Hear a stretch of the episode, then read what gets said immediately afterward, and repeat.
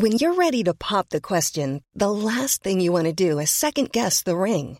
At Bluenile.com, you can design a one of a kind ring with the ease and convenience of shopping online. Choose your diamond and setting. When you find the one, you'll get it delivered right to your door. Go to Bluenile.com and use promo code LISTEN to get $50 off your purchase of $500 or more. That's code LISTEN at Bluenile.com for $50 off your purchase.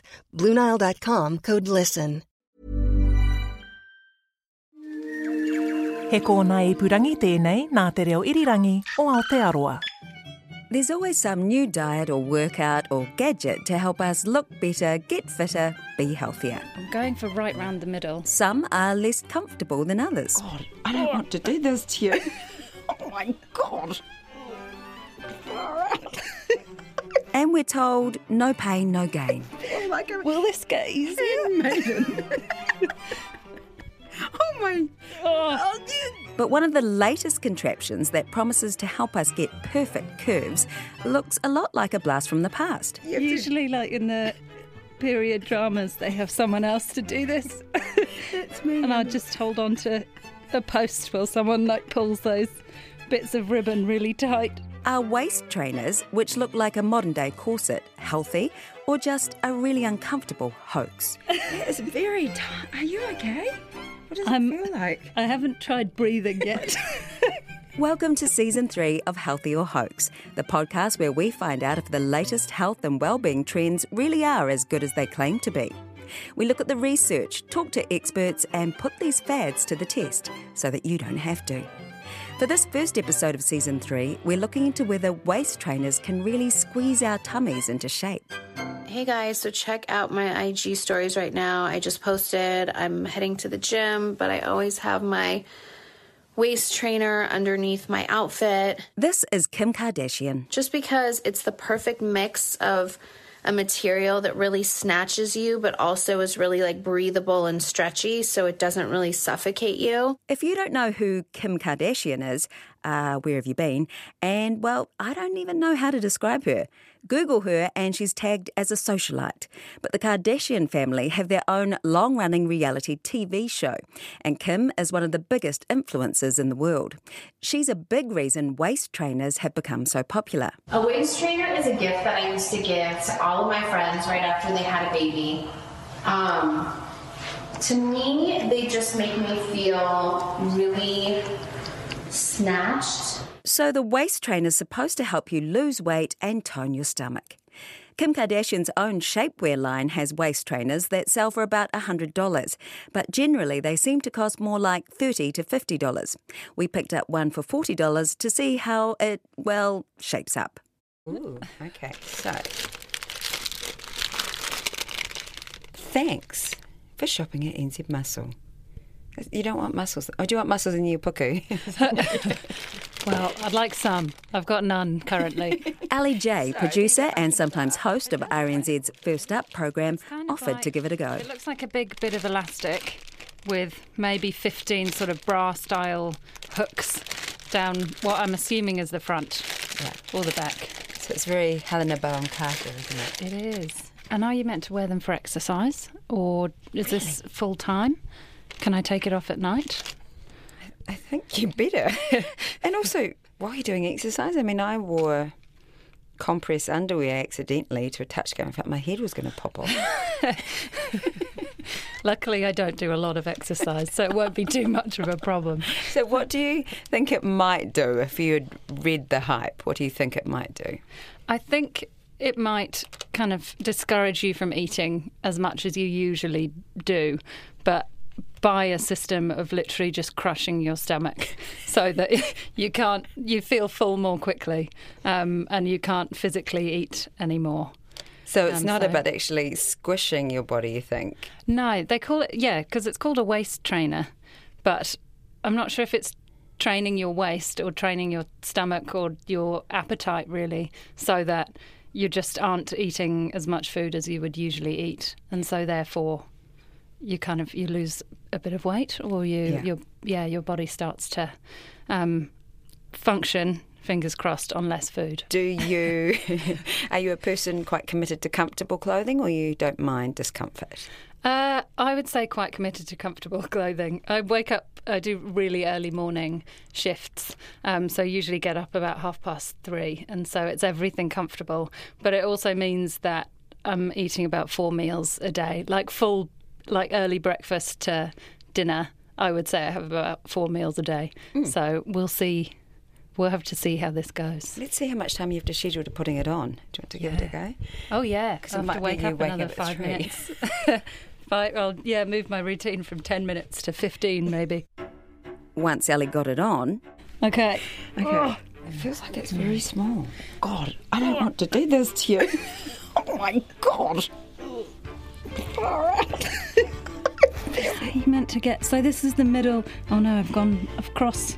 This is really tough, actually. Hold on. How do your lungs feel? Oh, yeah. Okay, actually, I feel taller. Do you?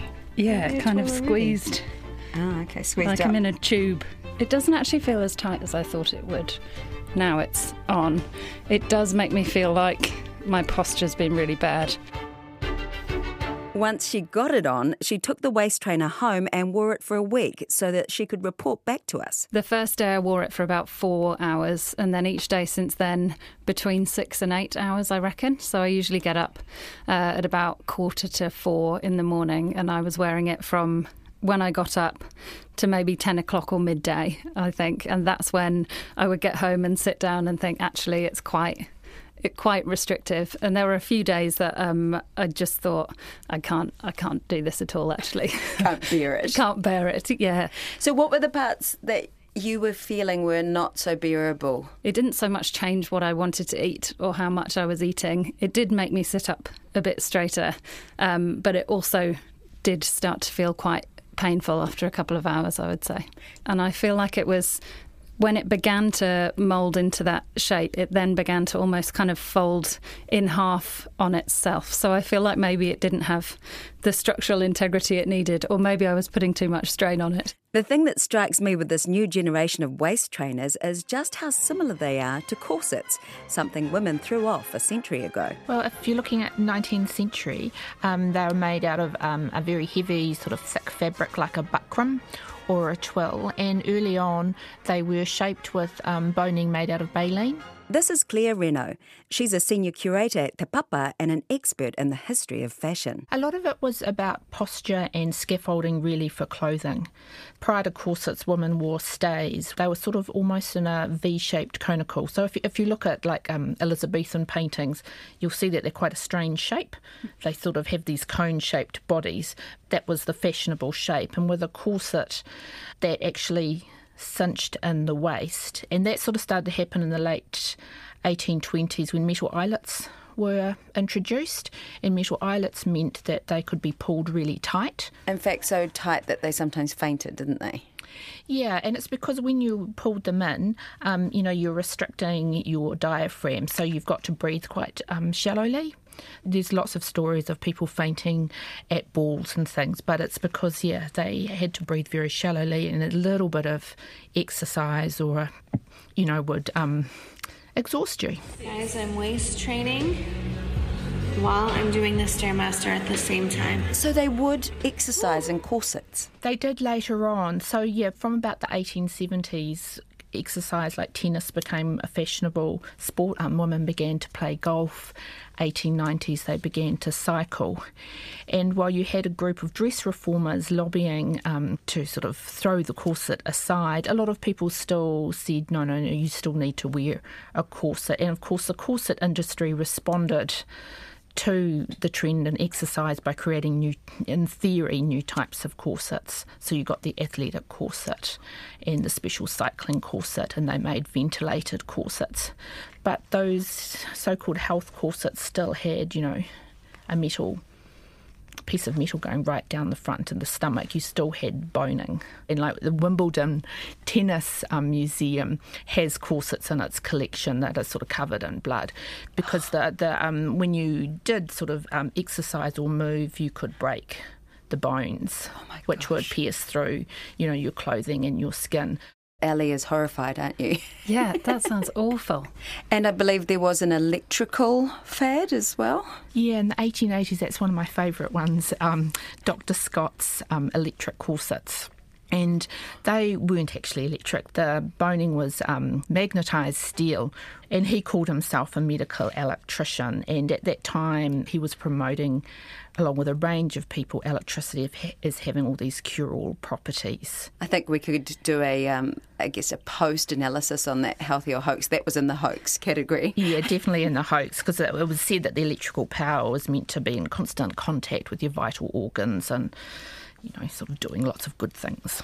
Actually, speaking of vital organs, did corsets have any long term negative impacts on women? It's quite debatable. There's been a lot of arguments around that, and corsets were, of course, in the medical press all through the 19th century, and they were blamed for all sorts of ailments, from gallstones to insanity and even consumption, which, of course, you know, men also suffered from consumption, and so a lot of that has been disproved. But especially with um, tight lacing, it could cause damage to your reproductive systems and it did squash your internal organs and your muscles. And of course, by wearing a corset as well, you didn't have to work your core muscles or your back muscles. So, you know, you, your muscles didn't sort of do naturally what they were meant to do. I know you can't see the one that Ellie was wearing, but it's. It, can you see a similarity with corsets? Yeah, definitely. And what do you think of waist trainers? Well, having looked at some of the advertisements and what they claim, like weight loss, I'd sort of put them in the Dr. Scott category. um, and in particular, I think when, yeah, I think the weight loss really comes down to um, people not necessarily wanting to eat. It's interesting to hear that they were saying you need to build up. If you've been wearing a corset, you need to then gradually build up your abdominal muscles and your um, postural muscles and that kind of thing, because that's one of the things that it says it will help with this modern waist trainer. But it did feel like I was being kind of hoisted into one place. I don't know over time how it would measure kind of my abdominal strength versus not wearing it, that kind of thing. But interesting to hear that you had to retrain your body to do the functions that you should be able to do just from wearing just, it. Just naturally, yeah. Yeah. This seems like a good place to bring in Susan Kohut. Hello, Susan speaking. Kohut is a physiotherapist and lecturer at Auckland University of Technology. You might recognise her from our episode on Shakti mats, another device that seems kind of torturous. You know, you Google something like waist trainer and it comes up with words like sweat belt, slimming workout belt, body trainer, muscle waist trainer. And the, the idea is basically to train your body into a smaller size and lose weight through sweat. There are three claims in there. The first is weight loss. Now, weight loss through heating in an area is what they call thermogenesis. But Kohut says there's no evidence that a waist trainer can help with thermogenesis because it's not really heating up your abdominal fat. So you might be sweating in your waist, but then that's generalized body fluid that you're losing, not specifically fat off your middle. The second thing is toned muscles. The evidence all says in capital letters no. because muscles are toned through activity. The little sarcomeres and the, all the little tiny parts of the muscle have to move to actually get strengthened or toned. And so that doesn't happen passively. You know, you, somebody else can't do it for you, or or a garment can't do it for you. That could temporarily assist with weak postural muscles and control because it's giving you a sense of where you might need to be and your brain needs to feel that to know where to be so that it can work with the muscles to get you in a better position. But you still need to strengthen your muscles to hold you up. Um, so, no to no more toned muscles. And the final claim is shape. If that's what you want, yes, it will help you with that. But there's lots of other discourses, and these are all largely negative. So, so far, a waist trainer won't help you lose weight or tone muscles, but it can squeeze you into a specific shape. Tighter! Easy to breathe, Mama. I was able to squeeze my waist into the size of an orange and a half when I was Prudence's age. Your sister shall do the same. The thing is, just like with corsets, there are some downsides to squeezing your body into a shape that it's really not like the fact that constricting your lower ribs and diaphragm could affect your ability to breathe properly, a kind of important body function. A good breath is one where our shoulders are relatively relaxed and the air pushes down in our tummy ever so imperceptibly, swells out, you know, below our ribs. So if you can't use your diaphragm, then you're not going to be able to breathe well. And Kohut says not using your diaphragm actually weakens your tummy muscles. I see it because I do quite a lot of work with older adults, and a lot of ladies who have chronic back pain talk about the older when they were younger they had back pain and they wore corsets or stays to help hold their back up for them so long term they've probably developed more back pain problems because inadvertently their muscles got weak. That does not sound good. Oh it gets worse. Okay so there was a 1998 study, and it found that if the diaphragm and lower ribs are constricted, it will alter normal breathing in by up to about 29%. Um, a little study in 2008 where they compared people wearing waist trainers versus those not wearing them found that your, there was a significant reduction in the ability to take a deep breath.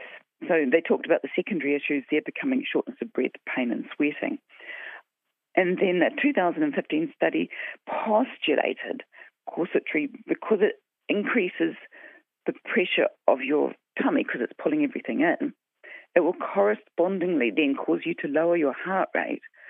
And then in some individuals, they had a reduced blood flow to their peripheries, like their fingertips, by about 36%.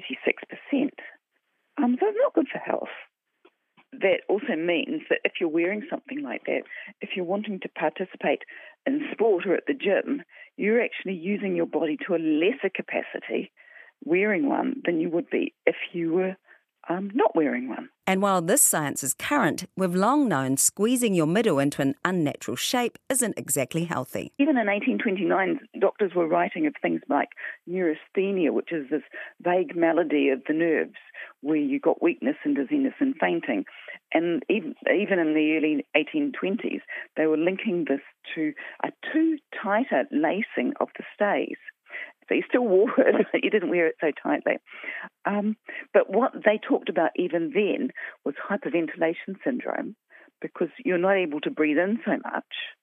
So you actually breathe harder um, to get more blood, more oxygen into your lungs, which actually makes you get 100% oxygen in your lungs, so then you get dizzy. They also talked about getting what they called ptosis of the viscera, which basically translates to constipation. So they were talking about poor use of the lower rib cage to breathe, reduction of fat in the area, abdominal muscle weakness, and this causing defective intra-abdominal pressure, and this is 1800s. They also linked corsets to uterine and vaginal prolapse. You've squished your middle in so tight that something has to expand above and below, so if you've got too much pressure going on because you've got a tight stay on, it's going to cause more pressure to go onto your pelvic floor, which then potentially could cause more problems with leakage in later life. And Kohut is pretty clear about whether waist trainers work. I wish. I wish there was, but the only product has to come from you, the individual, to actually exercise your body. And basically, we have to learn to embrace what we've got and make the best of it mm. as we so desire. But to make the best of it, a, healthy, toned body, to me, looks an awful lot nicer than a artificially constrained one. So, given the evidence, we're giving waist trainers a healthy or hoax rating of 1. There's no science to back up claims they work for weight loss or muscle toning. And while they're perfectly fine as shapewear, they might actually end up doing more harm than good. As for Ali, the best bit about wearing the waist trainer was taking it off. It's like the feeling when you've been wearing an uncomfortable bra for too long and you take it off and you're like, oh. but with sort of 15 times that because it's got 15 of these little hooks all the way along it. I feel like it almost felt like being in a tube, like those. Um, you know, sort of the pastry, the pastry tubes that they fill with all the um, like creme, like a brandy snap, like a brandy snap. I felt like one of those, and then afterwards you just kind of go, oh, oh my god, that's so much that's so much better, Oh, it feels like a relief. And its success in training her waist. If it's meant to suppress your appetite, I didn't notice that at all. Yeah. Or you were able to push through. yeah, maybe that's it. Maybe I was just so determined. Thanks for listening to Healthy or Hoax, hosted by me, Stacey Morrison. A shout out to Ellie J for trialling the waist trainer, a somewhat torturous experience, aroha and to Claire Regnault and Susan Kohut for sharing their expertise. This episode was produced by Liz Garton and mixed by Jeremy Veal. The executive producer is Tim Watkin. You can find all the Healthy or Hoax episodes on the RNZ website or any of the podcasting apps. While you're there, check out RNZ's other brilliant podcasts like the ever popular Our Changing World. And subscribe so you don't miss the next episode, where we'll look into CBD and hemp based beauty products. Botox Cosmetic, out of botulinum toxin A, FDA approved for over 20 years. So, talk to your specialist to see if Botox Cosmetic is right for you. For full prescribing information, including boxed warning, visit BotoxCosmetic.com or call 877-351-0300. Remember to ask for Botox Cosmetic by name. To see for yourself and learn more, visit BotoxCosmetic.com. That's BotoxCosmetic.com.